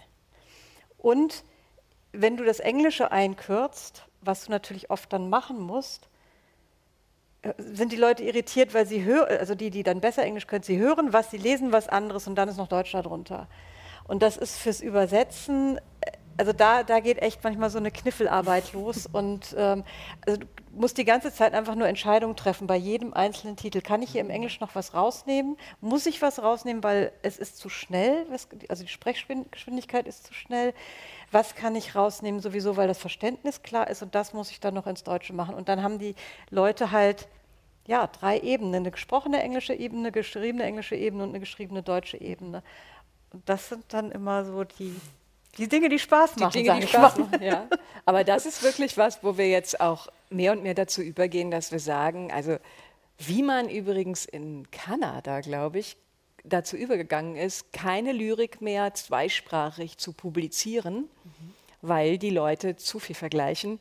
Äh, vermeide ich persönlich, weiß nicht, wie ihr es handhabt, auch das Übertitel englische und deutsche, französische und englische auf ein Slide kommen. Mhm sondern die muss man separieren. Die Leute schaffen das nicht. Die Leute fangen an, einen Übersetzungsvergleich zu machen und haben hinterher das ganze Stück verpasst, was super ärgerlich ist. Deswegen, äh, das sind alles so, da merkt man einfach, wie weit dieser Prozess ist, wann er anfängt. Also er fängt im Prinzip drei Monate an, bevor die Übertitel zu sehen sind und all diese Kleinigkeiten müssen alle mitbedacht werden. Kann man, darf man die übereinander stellen? Äh, sollte man die separieren, das Englische und das Deutsche? Ist es im Arabischen nicht so schlimm? Oder wie gehe ich damit um? Du hattest ja noch, ach, du wolltest noch was erzählen von dem tollen Stück von äh, Tous les. Wie, wie man mit viersprachigen Sachen ähm, umgeht. Das ist auch nochmal interessant. Meine, bei, bei Tous les oiseaux von, von Wajdi Mouawad äh, war das Besondere, dass wir als Übersetzer direkt im Prozess äh, involviert waren, weil er das Stück auf Französisch geschrieben hat, ja. während zum, zum großen Teil während des Probenprozesses äh, selbst inszeniert hat, aber dann eben nicht auf Französisch, sondern gleich auf, in, auf Deutsch, Englisch, Hebräisch und Arabisch. Und das heißt, wir waren vier Übersetzer, die äh, gleichzeitig äh, gearbeitet haben. Das heißt, sobald Wajdi einen Text fertig hatte, dann haben wir drei Tage später abgeliefert und dann wurde entschieden, was in welcher Sprache gesprochen wurde auf der Bühne. Ähm, und das ergab dann natürlich die Situation, erstens, dass das Stück systematisch übertitelt werden muss, weil es kein Publikum gibt, äh, das alle vier Sprachen versteht. Äh, und dann gab es natürlich das Problem, dass der Originaltext von, von Vaishdi zum Übertitel wurde. Und äh, eigentlich wollte ich den, den Übertiteljob nicht machen, weil, er, weil es eigentlich voraussetzen würde, dass man Hebräisch und Arabisch ein bisschen versteht. Aber wir haben niemanden gefunden, der, der die vier Sprachen beherrscht, äh, beziehungsweise fünf, weil das Französische kommt ja dazu, ähm, und der sich ein bisschen auskennt mit der Problematik. Deswegen habe ich das dann, dann übernommen. Ähm, und das ist natürlich einfach nur ein technisches Problem, weil normalerweise muss ich, wenn ich die Übertitel fahre, muss ich verstehen, was auf der Bühne gesprochen wird. Und äh, gerade beim, beim Hebräischen und Arabischen, das kann, wie, wie du sagst, sehr schnell gesprochen werden. Und das klingt für uns, unsere Ohren einfach so fremd, äh, dass man da eigentlich sehr, sehr lange braucht, zumindest bis man da irgendwie überhaupt eine Melodie raushört oder irgendwas versteht, äh, die, die die Worte, die einzelnen Worte unterscheiden kann. Ähm, aber da das, das, also das eigentlich Spannende war dort für mich, ähm, ich musste, musste dem Autoren aus seinem Text äh, einen Übertitel machen, den, er, den er gleichzeitig inszenierte in Sprachen, die er auch nicht verstand. ähm, und wo er immer wieder dann, ich habe in der, in der Probenzeit auch immer wieder projiziert, äh, Übertitel gemacht, sobald eine Szene fertig war. Ein paar Tage später habe ich dann den Übertitel fertig gehabt. Sobald wir einen Durchlauf hatten von der Szene, äh, hat er sich das dann angeguckt und war natürlich entsetzt, weil er lässt seine Schauspieler sehr gerne sehr schnell sprechen und ich habe dann einfach den Text runtergeschrubbt auf die Hälfte, ähm, damit man es mitlesen konnte. Mhm. Und äh, dann kam so von ihm immer die Mängeliste, was, was er doch bitte alles drin haben möchte. Und da ist dann natürlich dann die wunderbare Situation, dass ich dann äh, einfach mit ihm auch arbeiten konnte, weil ich habe gesagt, wenn der Schauspieler das so schnell bringt, dann kann ich, kann ich da keine Betonung drauflegen. Also muss der Schauspieler erstmal eine Betonung drauflegen, damit ich da mit dem, mit dem Schauspieler zusammen den Text äh, erarbeiten kann. Ja. Ja, das, das, sind die schlimmsten Situationen. Ne? Also finde ich auch, wenn der, wenn der Autor oder die Autorin praktisch ihren eigenen Text in Übertiteln von einem selber ja, präsentiert kriegt. Und das, das funktionierte dann dabei im, im Zusammenspiel. Also sobald, äh, weil ich die das, das Problem erkannt hatte, funktionierte das dann sehr gut. Weil ihr euch ja. gut kennt, weil du schon und viele Stücke übersetzt habt. Ich, ich, übersetze ihn seit vielen Jahren ja. und ich habe ihn auch viel übertitelt und er weiß, dass wenn er nach Deutschland kommt und ich ihn übertitele, er spielt selbst, selbst eben auch, er ist Schauspieler auch äh, und steht auf der Bühne und er weiß, es funktioniert. Deswegen ist da so ein, so ein Grundvertrauen da. Ähm, und dann kann man, kann man arbeiten. Wie ist denn das? Wie ist denn das, ähm, genau das, was Franziska auch meinte? Deswegen, das finde ich eigentlich ganz spannend, weil wir das jetzt alle gemacht haben. Das ist ungewöhnlich, dass man genau diese andere Perspektive, also diesen, diesen Dramentext zum Spielen und diesen Übertiteltext zum Lesen. Wie veränderst du den gerade bei diesem, bei diesem Beispiel und so? Wie gehst du da ran? Wie, wie, wie, also man sagt ja immer, es gibt ja. so Faustregeln beim Adjektive weg oder, oder ja, wie geht also man das, daran? Das sind natürlich so, so, so, Kürzungsfragen. Also was kann ich weglassen, ohne dass die, die wesentliche Information verschwunden ist? Ähm, aber das Wichtigste, also jetzt vom Französischen und, und Deutschen, im Deutschen der, der, Satz ist ja komplett verschachtelt. Ähm, und äh, während die Franzosen ja eine Information an die andere reihen. Ja, die fangen an zu, an zu reden, haben einen kompletten Satz und dann kommt der nächste und der nächste und der nächste. Das, das läuft immer so weiter, während ich im, im Deutschen doch etwas strukturierter reden muss. Wenn ich das jetzt übersetze für, die, für eine literarische Übersetzung, äh, dann nehme ich mir halt den ganzen französischen Satz vor und, und verschachtle ihn, wie ich das im Deutschen machen würde. Wenn ich für eine Übertitelung arbeite, äh, gehe ich eher auf diese Reihung äh, und hänge einen Nebensatz nach dem, hinter den anderen, äh, schließe aber die einzelnen Teile mehr oder minder ab, sodass mhm. ich also pro Übertitel einen geschlossenen Gedanken habe. Mhm. Ähm, und bei, in dem Fall, wo jetzt ich wusste, dass die, die deutschen Schauspieler, die meinen deutschen Text sprechen würden, die hinterher wieder französisch übersetzt werden mit dem Originaltext, habe ich natürlich die erste deutsche Übersetzung, die ich für die Schauspieler gemacht habe, gleich schon mit Perspektive auf den Übertitel gemacht, damit ich zumindest für die deutschen Parts äh, den Originaltext nicht verstümmeln musste. Das heißt, da konnte ich dann äh, das, das relativ eins zu eins dran setzen und nur ein bisschen, ein bisschen in der Länge runterkürzen. Die englische Übersetzung, äh, Übersetzung war komplett frei, schöne Übersetzung, das spricht sich flüssig. Ähm, aber hat mit dem Original nichts zu tun. Das heißt, ich musste eigentlich dann aus dem Englischen den, den französischen Text rückübersetzen, damit es wieder aufeinander passt, weil genau das, das Problem natürlich auftritt. Die, das Publikum hat eine Idee vom, vom Englischen und will das, was sie, was sie verstehen, abgesichert haben vom, vom diplomierten Übersetzer, der das da hinschreibt. Ähm, und bei den, bei den anderen beiden Sprachen, Arabisch und Hebräisch, wo im Team äh, kaum jemand war, der das kontrollieren konnte, war dann der andere Effekt, dass die Schauspieler sich gesagt haben, wir werden hier so und so nicht verstanden. Und äh, also gerade die, äh, die hebräische Kombo, die machten dann einfach irgendwann, was sie wollten. Das hatte auch mit der Übersetzung, die geschrieben stand, nichts mehr zu tun. Mhm. und äh, das, das kam dann natürlich erst im Laufe der, der Vorstellungen zu, zu, zum Vorschein, als wir natürlich auch ein Publikum hatten, das Hebräisch verstand. Und dann wiederum zu mir kam und gesagt hat, naja, also das, mhm. was du da übersetzt, äh, das ist nicht das, was sie da sprechen. Wie geht es? Ja, das ist aber auch sehr typisch. Ne? Also das ist, der, das ist aber auch so ein klassischer Fall. Ja. Ist, ja. ja, ja. Aber ich, glaub, aber ich glaube, es ist ja auch, ich glaube, wenn ich das äh, also ich finde der Unterschied zwischen dem Theatertext, ne, mhm. also jetzt äh, zum Beispiel, wenn du gest, wenn man, mhm. wenn man, man übersetzt ja für einen Theatertext so, also ich stelle mir das immer vor, wie würde ein, wie würde eine Schauspielerin das auf der Bühne sprechen wollen, sodass es gut klingt, also dass man die Information hat, dass es dem Stil der Autorin irgendwie ähnlich ist, dass es vor allem auch im Arabischen irgendwie manchmal auch kulturell verstanden wird, weil es gibt ja bestimmte Subtexte, die einfach manchmal schwierig sind zu verstehen. Äh, und wie kann man das sprechen, dass es irgendwie klingt? Weil ich finde, es gibt nichts Schlimmeres als so Übersetzungen, wo man hört, dass es übersetzt ist und dann ist es auf einmal so wahnsinnig hölzern im Dialog. Und da und, äh, und dann, wie greift man ein und macht es rhythmisch schön und auch als theatrale Form interessant im Sprechen. Ja. Ne? Also das und vor allem auch in der Frage, Arabisch zu Deutsch beispielsweise, arabisches Bühnensprechen oder Textschreiben, finde ich, ist nochmal eine ganz andere Situation als im Deutschen oder wenn man es ins Deutsche übertragen soll für äh, deutsche SchauspielerInnen. Und äh, in der Übertitelung, was ihr ja auch beschrieben habt, wie verknappt man es und rhythmisiert es, sodass es sich anpasst und funktioniert für die SpielerInnen, aber es ja eigentlich nur eine Information ist.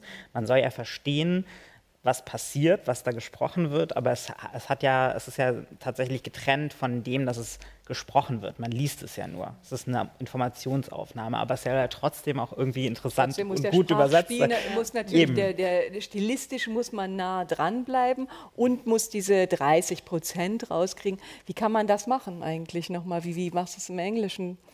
Siehst du da große Unterschiede? Naja, ich, ich, ich, ich nehme, also auch das hängt immer davon ein bisschen ab. Ich nehme natürlich alles was wie and oder so raus. Dann gucke ich, wenn da irgendwie jetzt fünf Adjektive sind, dann schmeiße ich zwei raus oder drei oder vier oder ähm, also man guckt einfach das, was, was ist am ehesten verzichtbar, um die Informationen rüberzukriegen und und ähm, das ist halt wirklich schwer zu sagen und immer ein bisschen unterschiedlich. Das hängt natürlich auch davon ab, wie, wie schnell sprechen die auf der Bühne. Wenn das jetzt so ein Schnellfeuerdialog ist, äh, dann schmeißt man natürlich irgendwie raus, was man rausschmeißen kann. Wenn da aber einer sich ganz bequem in einem Monolog mit vielen Pausen, dann kann man auch mehr reingeben. Dann kann man es auch schön machen, also auch sprachlich, schriftlich schön. Dann kann das eine schöne Sprache werden, was ja dann auch gut ist. Ähm, Ja, also die 100 Prozent finde ich, finde ich großartig, wenn ich wirklich wenn das mal alles, geht, ja. alles mitmachen kann, ja. Ja, ja. Ich finde immer noch einen ganz wichtigen Punkt, also wenn du sagst Lesbarkeit, ne? Ja. also was für mich immer ein wahnsinniger Aufwand ist, aber was ich trotzdem sehr wichtig finde, ist eben auch die, ähm, die Ästhetik. ne? Also, dass ich dadurch auch anders übersetze, dass ich natürlich versuche, wenn es in diesem Satz ein Komma gibt, dass das Komma dann am Ende der ersten Zeile steht und dann die zweite Zeile kommt. Und dadurch kann sich dieser Satz total verändern oder dass eben dieses eine Wort, was da stünde, halt ein bisschen zu lang ist und aber nicht das erste in der nächsten Zeile sein soll. Und dann stelle ich das ganze Ding irgendwie um, dass es trotzdem passt und dadurch verändert sich der Text. Weil Ja. es dann eben leichter aufnehmbar ist mit einem Blick. Ich möchte ja eben auch, wie ihr vorhin gesagt habt, dass die Zuschauer, also ich finde das, was du gesagt hast mit dem ein Gedanke pro Slide, so diese Gedankenbögen, das finde ich auch ganz, ganz wichtig, dass man das irgendwie so als einen Gedanken aufnehmen kann oder eben als Zweiteilgedanken in diesen beiden Zeilen. Denn ich glaube einfach, das geht viel schneller und dann kann der Blick sehr viel schneller wieder auch zur Bühne wandern. Ja. Was bei Zeichensetzung einem gleich einfällt, ist vielleicht was, was, was auch für alle nochmal ganz interessant ist. Zeichensetzung ist immer wichtig, Rechtschreibung und Zeichensetzung. Bei Übertiteln ist es extremst wichtig. Sobald da mehrere Fehler auftauchen, verliert das Publikum das Vertrauen zu uns. Dann denkt es sich sofort, was machen die denn da? Haben die überhaupt eine Ahnung, äh, was sie da tun? Deswegen muss man, muss, finde ich, muss man muss immer so genau aufpassen, dass man das Vertrauen des Publikums, weil wir können uns ja nicht transparent machen, was du gerade meintest. Also das ist auch ein großer Unterschied zwischen einer Dramenübersetzung, also wenn ich ein russisches Stück übersetze, in seinem ganzen Kontext mit den kulturellen Referenzen, äh, dann kann ich natürlich eine Fußnote schreiben. Da kann ich schon mal was zur Revolution hinzufügen oder wo ich das Gefühl habe, das deutsche Publikum braucht es jetzt. Das kann ich im Übertitel nicht. Äh, wie machst du das? Also Kannst du im Arabischen, musst du was hinzufügen? Weil Übertitel, wir müssen immer was wegnehmen, aber manchmal müssen wir ja auch irgendeine kulturelle Information geben. Ist, gibt es da eine Möglichkeit? Ja, also ich versuche immer mit Vergleichen zu arbeiten. Also wenn, also so, ähm, oder halt mit, mit, mit, also es, es fängt ja schon damit an, ich gibt dann zum Beispiel Stücke, die popkulturelle Referenzen haben. Also so die, äh, vor allem auch so, weiß nicht, ich weiß noch auch aus meiner eigenen Kindheit, so Anime-Serien waren, äh, waren immer ganz groß und die heißen im Deutschen halt ganz anders als im Arabischen. Also oder halt auch Vergleiche, also wenn bestimmte Gegenstände, also Sachen ähm, ganz anders benannt werden im Arabischen oder Marken gibt es ja auch. Das gibt's, also dann versuche ich mal Vergleiche zu finden gan- oder darüber zu arbeiten. Und dann gibt es noch die Beziehungsstrukturen, weil ja viel auch gerade in Texten mit, also man sagt ja nicht, also weil du über Namen gesprochen hast, es gibt ja auch oft im Arabischen das Abu so und so und um so und so, also die Mutter von, man, man spricht ja immer von der, dem Vater von oder der Mutter von. Wie macht man das? Also das finde ich dann auch kompliziert, auch so Familienstrukturen übersetzen und auch übertiteln, damit man versteht, wer jetzt, wer auf der Bühne ist Ja. ja, ich glaube, das Einfachste sind Vergleiche, wenn man es, also was ist der Transfer, was ist das, also ich versuche immer Bilder zu gehen, was, also das, weil das am besten funktioniert. Bilder und Vergleich, Namen, so, ähm, ja. Ja, das ist auch ganz spannend, weil ich, ich finde nämlich, das ist nochmal ein großer Unterschied zwischen Dramenübersetzung und Übertitelung. Du kannst da, du bist ja frei mit Arabisch, du kannst das machen. Das können wir ja nicht so leicht machen, weil wenn man, das ist ein super Mittel, was man ja in einem Drama ganz toll anwenden kann. Natürlich kann ich Marken, äh, ich kann äh, Firmen oder, oder irgendwas, das kann ich, kann ich in meine Übersetzung reinbringen und dann br bringe ich das Publikum gleich in den Kontext. Beim Übertiteln geht es wieder nicht wegen, diesem, wegen dieser Addition. Wenn mhm. der da unten eine bestimmte Firma sagt und ich schreibe eine andere oben in den Übertitel, dann habe mhm. ich vielleicht mir tausend Gedanken gemacht und ich habe vielleicht sogar recht mit meinen Gedanken. Nur dadurch, dass ich die nicht transparent machen kann, werde ich das niemand erklären können. Und wieder hast du diesen Effekt, den du immer hast, dass sie einfach nur denken, mhm. falsch, falsches Wort. Und das, deswegen finde ich das total wichtig, dass wir jetzt hier sitzen. Ich glaube, wir haben wir könnten jetzt wahrscheinlich stundenlang reden und wir haben bestimmt auch noch gar nicht irgendwie alles gesagt. Aber was ich immer so mein Mantra ist immer dabei, wir müssen das einfach mal offenlegen. Wir müssen es mal transparent machen, was dahinter steht. Was steht alles dahinter, wenn man einen arabischen Text übersetzt, wenn man ihn übertitelt? Was macht sich Franziska für Gedanken bei Guillermo Calderón? Und da haben wir noch nicht darüber gesprochen, wie man mit Improvisationen umgeht. Ne? Das können wir aber noch machen. Äh, was ist dein Problem äh, mit, mit Englisch und Deutsch, wo ständig die Leute immer vergleichen und, und äh, sich einhaken? Oder was ist, was ist dein Problem mit, mit Französisch und äh, in ins Französische aus dem Französischen zu übersetzen. Aber äh, was ich glaube, was glaube ich schon klar geworden ist, wie viel Gedanken ihr euch alle macht oder wir uns alle machen, äh, wie viel Mühe in so einem kleinen Übertitel steckt. Also man sieht hinterher nur die Übertitel, aber den ganzen Prozess, wann der Text kam, ob es die englischen Übertitel erst waren, wie viel Franziska dann noch gearbeitet hat ob noch eine, äh, bei uns ist es immer noch die Kate McNaughton und die Anna, Anna Galt, die Englisch-Übersetzerin, die immer noch mal drüber gehen, ob das über das Englische und ganz liebevoll noch mal sich dem Englischen zuwenden. Ähm, und dann äh, auch noch sagen, ja, wir wissen natürlich, diese englischen Übertitel sind nicht für Briten und nicht für Irinnen, die sind für ein globisch Publikum, für, für Italienerinnen, für Spanier, für Leute von überall. Natürlich darf der Shakespeare da nicht so kompliziert sein. Er muss schon so sein, dass ich ihn auch verstehen kann. Dafür sind die Übertitel da. Und diese ganze Arbeit dahinter zu verstehen, wie viel Sorgfalt eigentlich da drin ist, wenn eine äh, selber Autorin in Oxford Literatur studiert, sich einem Übertitel zuwendet und sich überlegt, okay, ich gucke mir den Shakespeare an, ich mache den jetzt so, dass die Italiener in München im Publikum ihn verstehen da finde ich, wird so ein bisschen klar, was da, was da alles hintersteht. Ne? Ich wollte aber noch eine Frage an dich geben, Karin, weil du hast auch lange in der Organisation gearbeitet, in der Festivalorganisation, auch mit Stefan Schmidt bei Theaterform. Was glaubst du, woran hakt es oft? Also wir haben jetzt, wir könnten, ich wollte euch eigentlich noch fragen, erzählt doch noch mal die schrecklichsten Erlebnisse, die ihr als Übertitler hattet. Wir könnten das noch machen. Ach, nee. Was ist uns alles schon passiert? Aber ich glaube, es reicht, wie ihr lacht. Es ist, es, sind, es ist uns eigentlich schon alles passiert, oder? Ungefähr. Mir ja, ich, ich habe meinen Computer trocken geföhnt, weil ich, wir draußen gearbeitet haben. und, und, der blockierte und äh, ich in der Vorstellung habe ich den dann aufgeschraubt und geföhnt, bis er wieder lief. Ja, das ist, äh, ja, das ist ganz hübsch. Also ich habe ja. mal im Daunenmantel in ähm, Bochum in der Jahrhundert, nee, wo war das? In Duisburg in der Gebläsehalle gesessen bei minus fünf Grad und hatte irgendwie einen Schlafsack mir mitgenommen, damit ich da die Übertitel fahren konnte im Zug. Aber diese ganzen Stolpersteine, die passieren, äh, Texte nicht da, falsche, falsche Texthefte, Umstellungen, die sind so aus der Seite der Organisation, was würde da helfen? Oder was glaubst du? Oder ist es jetzt eine doofe Frage?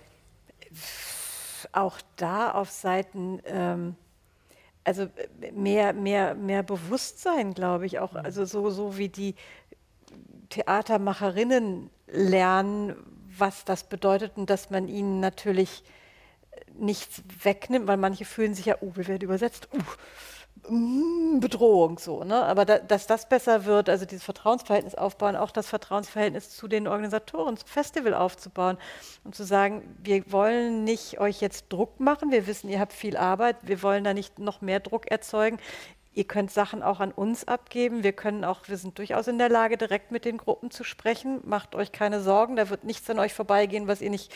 Also auch da ein Vertrauensverhältnis anders machen und, und zu sagen, wir brauchen den Text so früh wie möglich, weil, wenn ihr den zur Premiere haben wollt, es muss noch irgendeiner übersetzen können und übersetzen geht nicht auf Trock Knopfdruck bei Depot, sondern wir machen uns da Gedanken. Also einfach diese Pro Prozesse in alle Richtungen transparenter zu machen, mhm. vermute ich. Und da, da ich meine, äh, das ist wir alle, die finanzielle Frage spielt auch immer mit rein. Ne? Das, das die finanzielle und die professionelle natürlich. Mhm. Es hilft schon, wenn man weiß, was man tut. Aber ich meine, das ist beim Übertiteln, finde ich, relativ einfach. Ähm, überhaupt beim Übersetzen. Also wenn man, wenn man es, wenn man es macht und man hat es noch nie gemacht und glaubt, äh, man könne während der Vorstellung auf die Improvisationen reagieren, mit den vorbereiteten Übertiteln kommen und dann noch mit der Software umgehen. Die gibt es vielfältige, verschiedene Softwarearten, also aber mit der Technik sollte man schon umgehen. Dann macht man das genau einmal, wenn man das noch nie gemacht hat und danach hat man einen halben Herzschlag und äh, zieht sich zurück, glaube ich. Es hilft natürlich, wenn es Leute sind, die es einfach, die genau wissen. Wie würdest du denn ähm, eine ideale Welt skizzieren. Du bist nun der, der am ehesten im Theater ist. Du bist ja, unser Dramaturg. Ja. ich meine, es ist, äh, äh, äh, ich glaube, es kommt halt natürlich auch, ähm, immer mehr Häuser wollen auch Übertitelungen haben oder äh, haben auch unterschiedlichste Sprachen.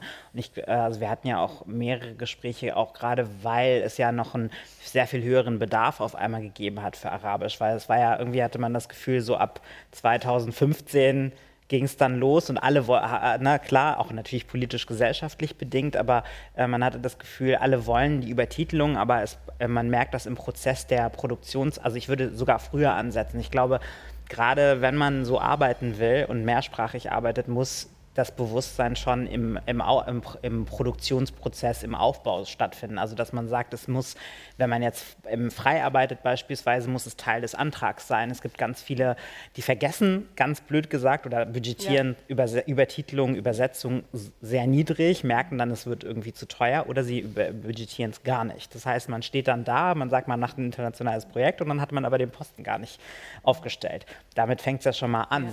So, oder man hat es budgetiert oder man überlegt äh, im, im, Stadttheaterbetrieb, man möchte Übertitel machen, weiß aber gar nicht, wie viel Aufwand das ist und wie, wie viele Schritte das geht, weil man, wie du schon gesagt hast, denkt, naja, dann über, übersetzt man das halt mal so und macht es dann. Aber was da eigentlich für, für Schritte dahinter stehen und was für eine Logistik, würde ich jetzt mal sagen, ich glaube, je früher man das ernst nimmt, desto besser und dass man auch, aber ich glaube, dass es auch mehr passiert. Ja, absolut. Ähm, und dass es da auch ein Bewusstsein für gibt, aber auch gerade so bei Produktionsprozessen zu sagen, okay, ist es Teil des des Budgets, we, mit wem, mit, wel, mit welchen Übersetzerinnen arbeite ich oder was, in welche Richtung möchte ich gehen, dass es auch ein Bewusstsein dafür gibt, dass es nicht die ÜbersetzerInnen gibt, sondern dass es unterschiedlichste ÜbersetzerInnen mit unterschiedlichsten Qualitäten gibt ist auch eine Situation, also beim Arabischen hatte ich das dann so, dass ich dann auch irgendwann sagen musste, naja, also wenn es marokkanisches Arabisch ist, dann kann ich euch leider nicht weiterhelfen. Oder wenn es tunesisch ist, weil ich es einfach nicht verstehe. Mhm. So. Oder ich nicht die Kapazität, also auch einmal sagen muss, die Kapazität, es zu verstehen, bei mir nicht vorhanden ist, weil ich einfach ja. jordanisches Arabisch spreche. Ähm, und natürlich auch den, also so, dass man auch sich Netzwerke schafft innerhalb der Theaterstruktur und zu sagen, okay, wo, was du auch mit Vertrauen mit bestimmten RegisseurInnen, das hat ja auch was miteinander zu tun. Also, dass man, dass es auch Netzwerke und Vertrauensstrukturen braucht. Und ich ja. glaube, dass das ein langer Prozess ist, aber äh, dass man sich darüber Gedanken machen sollte. Also, wir, ja. man macht es mehr, aber ich glaube, ich würde sogar ja, mehrere Schritte zurückgehen und sagen, ja. ja. es muss ganz am Anfang irgendwie gesetzt sein. Sonst genau. merkt man es auch oft. Und, und, ich glaube, man merkt genau, das hat man gemerkt, wie viele Schritte, weil früher war es so wie im Kino kennt man das. Äh, die, die Untertitel sind immer besser geworden. Und ich habe mal mit äh, einer Untertitlerin mich unterhalten vor vielen Jahren, die sagte, oh Gott, eure Übertitel sind im Prinzip auf einem Stand von den Untertiteln vor 50 Jahren und jetzt sind wir auf einem guten Weg. Und das ist immer schön, äh, was auch meine Kollegen oft sagen, es gibt dann schon keinen Schritt mehr zurück. Also was wir noch vor zehn Jahren zeigen konnten, ein Feuerwerk an schlecht formatierten, äh, fehlerhaften Übertiteln, die man über ein Theaterstück macht, das geht nicht mehr. Mhm. Ich glaube, das ist vorbei. Also da, da sind wir jetzt wirklich schon viele, viele Schritte voran. Du bist nicht... Du bist Optimistin. Optimistin, ja. Ja, ich bin immer Optimistin. weil, weil wenn, ich, wenn ich heute sehe, dass das jedes YouTube-Filmchen irgendwie untertitelt ist, denke ich, ist da einfach so eine ganze Brand Bandbreite von Leuten, die dann sagen, ja, ja, klar, das machen wir, das, ist irgendwie, das geht automatisch. Äh, und ich glaube, da kommt viel, viel Krempel wieder auf uns zu, wo einfach dann die Theater auch gerne sagen, irgendwie, wir machen alles mit, mit englischen für, oder französischem Übertitel für die Touristen und, der, und dergleichen, und, äh, aber eben kein Budget dafür haben und, äh, und sagen, das muss einfach automatisch laufen. Äh, und, und da kann ich mir vorstellen, da kommt wieder viel viel Schlechtes auf uns zu, wenn da nicht äh, sein, kritisch, das kritisch begleitet möglich, wird. Möglicherweise, aber deswegen sind Und wir hier, um zu zeigen, äh, wie tief das eigentlich geht. Und ich glaube, über die künstliche Intelligenz, da machen wir nochmal ein Podium. Ich glaube, das ist so umfänglich. Und wir haben übrigens auch einen Podcast, da werden wir eine Professorin zur künstlichen Intelligenz sehr bald einladen. Da, da werde ich dann nochmal Bescheid sagen, weil das ist wirklich ein so tiefes Thema, dass wir das hier nicht zu Ende bringen werden. Außerdem kriege ich Zeichen. Ich kriege Zeichen, dass das Publikum uns auch Fragen stellen möchte. Dann wollen wir das doch mal zulassen, oder? Wir öffnen uns.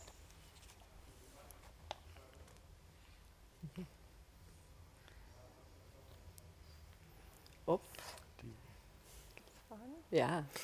Ja, vielen Dank schon mal für dieses super anregende Gespräch, äh, dem ich gerade ja auch habe folgen können. Und ähm, ich habe jetzt die Fragen, die gekommen sind aus dem Publikum, in drei Bereiche eingeteilt.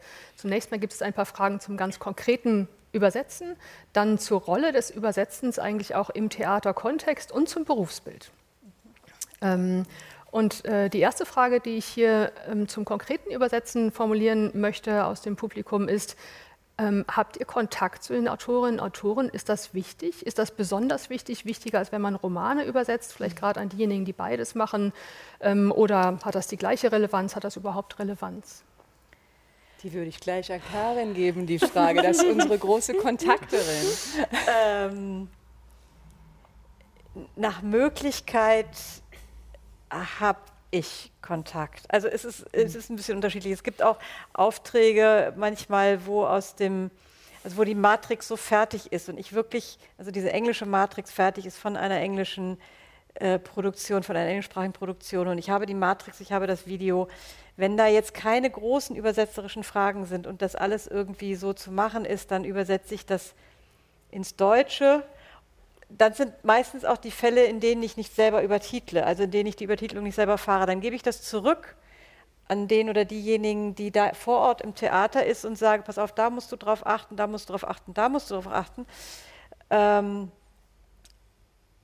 und bin dann, stehe dann bereit, um sozusagen nochmal Überarbeitungen zu treffen, wenn das anhand der Inszenierung bei den Proben nochmal notwendig werden sollte. Generell finde ich, ist es absolut notwendig. Das ist auch, hat also gerade für Übertitel, weil das, ich habe auch so drüber nachgedacht, was, was, was ist denn der Unterschied zwischen Übersetzen für Übertitel und Übersetzen für, also von Theaterstücken oder auch Romanen, was ich ja auch viel mache.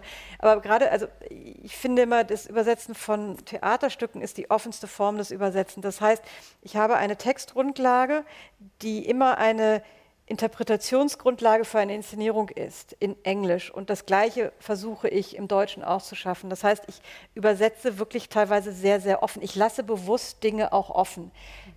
Im Rhythmus, in, in allen möglichen Dingen, weil ich sage, ich gebe das dann ja der, den SchauspielerInnen und der, dem der Regisseurin und sage, das ist jetzt euer Werk, was ihr daraus macht. Das, und Übertitel sind die geschlossenste Form der Übersetzung, weil da habe ich was, was ich interpretieren muss, wo ich fürs Publikum denken muss und sagen muss, ich muss euch das jetzt zumachen, ich muss so wenig Fragen offen lassen wie möglich, sondern ich muss euch diese, was ich meine, die wichtigste Information ist. Das ist also ein völlig anderer Prozess und da hilft, da ist es auf der einen Seite, Seite sehr wichtig nachzufragen, weil wenn im englischen Stück you steht, dann gucke ich mir das ganze Stück an und denke so, okay, hier würde ich duzen, hier würde ich siezen. Das kann ich aber im Notfall entscheiden. Wenn ich eine Produktion auf der Bühne habe, dann muss ich auch gucken, was machen die Figuren untereinander. Ähm, dann frage ich immer den Regisseur, die Regisseurin oder auch in, in vielen Fällen sind es für mich, also ist das dann auch derjenige oder diejenige, die das Stück geschrieben haben und sagt, pass auf, ich habe hier diese Entscheidung. Siezen, duzen. Dann muss ich meistens erstmal erklären, was der Unterschied ist. die Engländer was? Keine Ahnung, you halt. Ne? Ähm, oder es ist auch dann, ist es Singular oder Plural? Also da fängt es manchmal schon an. Und da muss man sehr, sehr nah dran sein an denjenigen, die das machen. Und was ich finde, es ist auch wichtig dran zu sein und, und äh, mit denen engen Kontakt zu haben, dass man auch erklärt, im Umkehrschluss, warum man bestimmte Entscheidungen getroffen hat und auch sagt, ich, das wird zu der und der Reaktion im Publikum führen.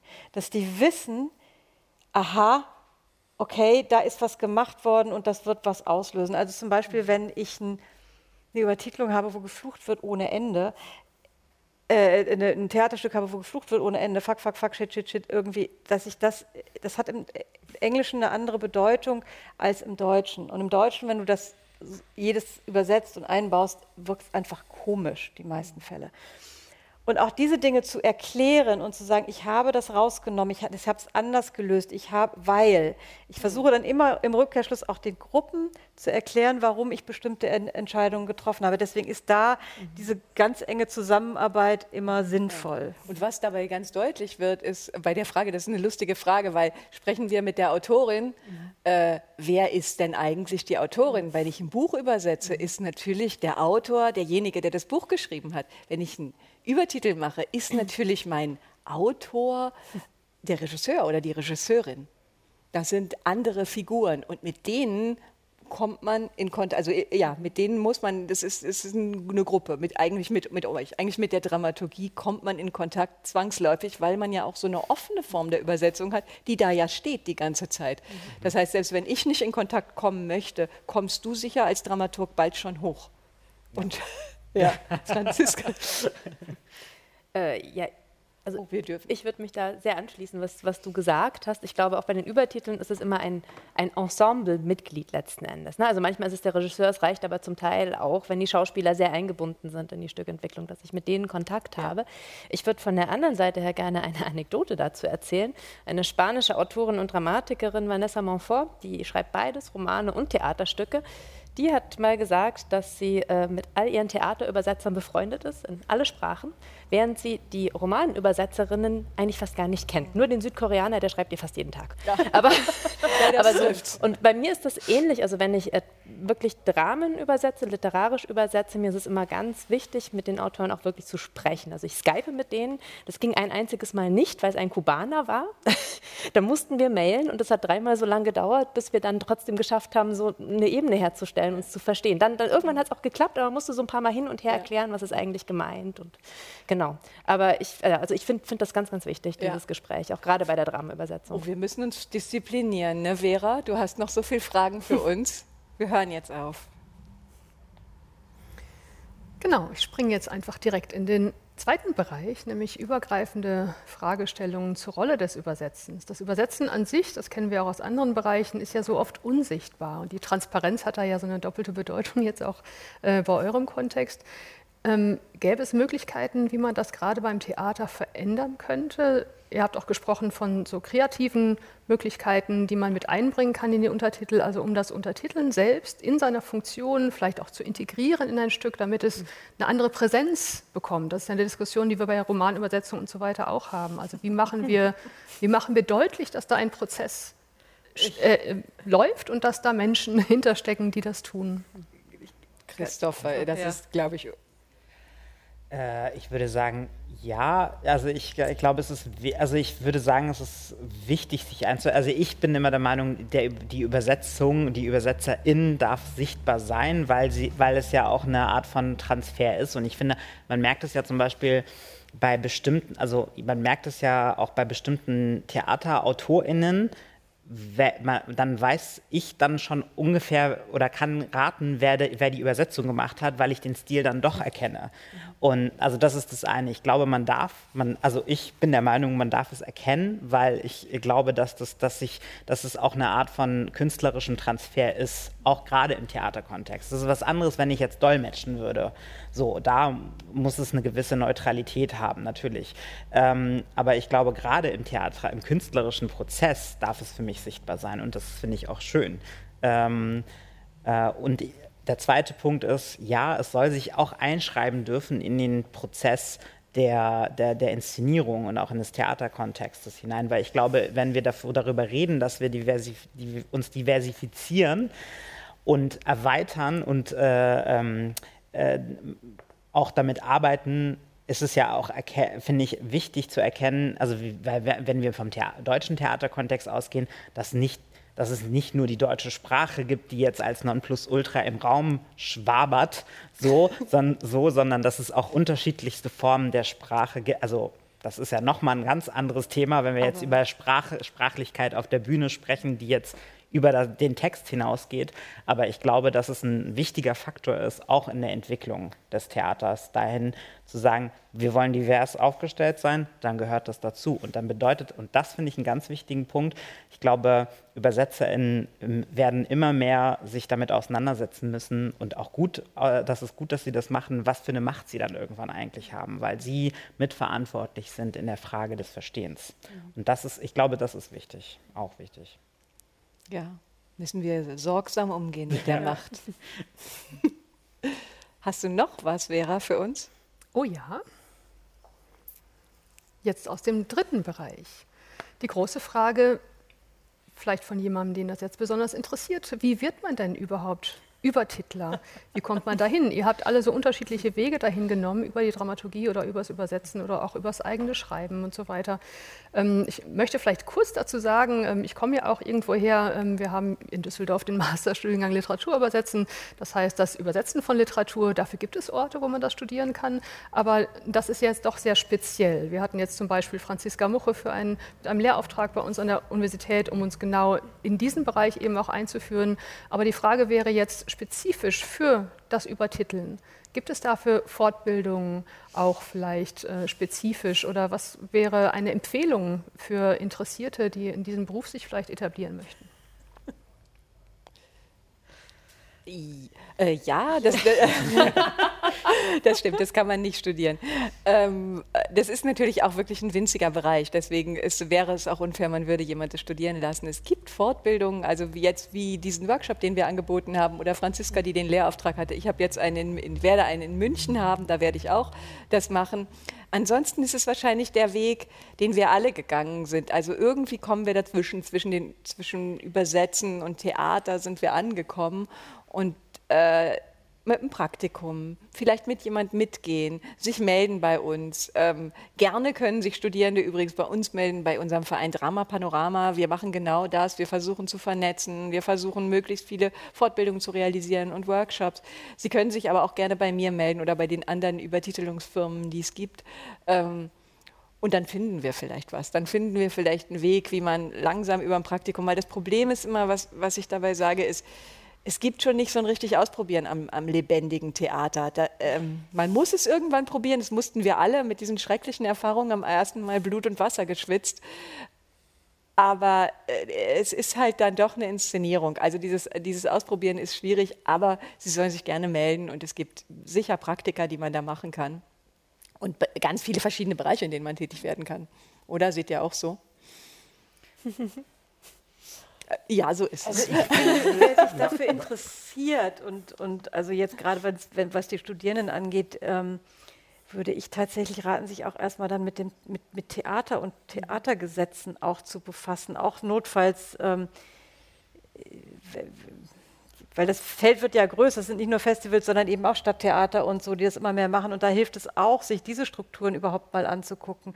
Also einfach zu gucken, wo, wo kann ich meine Dramaturgie-Hospitanz vielleicht machen oder eine Regie-Hospitanz, um so diesen praktischen Einblick in, in Theaterprozesse, in das Denken, in, in den Umgang mit, mit Texten auch äh, in der praktischen Theaterarbeit mal zu, zu lernen. Ich finde das sehr hilfreich. Ja, vor allen Dingen, da ist, da ist vielleicht noch ein Zusatz, dann höre ich auf.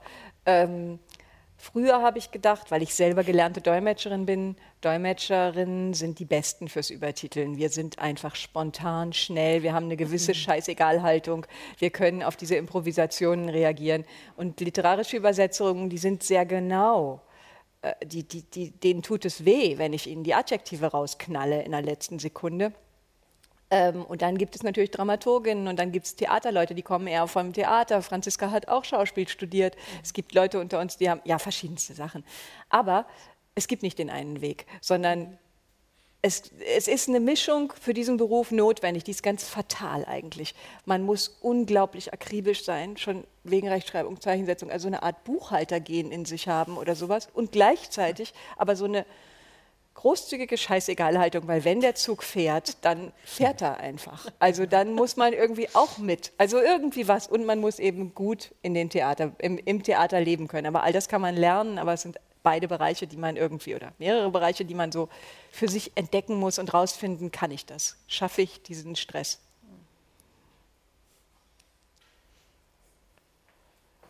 So, ich glaube jetzt. Ja, ich äh, noch kurz. Ja, dann, ähm, also ich denke, ich habe hier die wichtigsten Fragen auch herausgesucht aus diesen drei Bereichen. Äh, vielen Dank dafür. Ich wollte mich nochmal ganz herzlich auch in der ganzen Runde bedanken, dass wir das, dass ihr das hier so möglich ähm, gemacht habt, dass wir uns in diesem Rahmen hier treffen und möchte mich jetzt hier verabschieden und gebe das Wort wieder zurück an die Moderatorin Yvonne Griesel.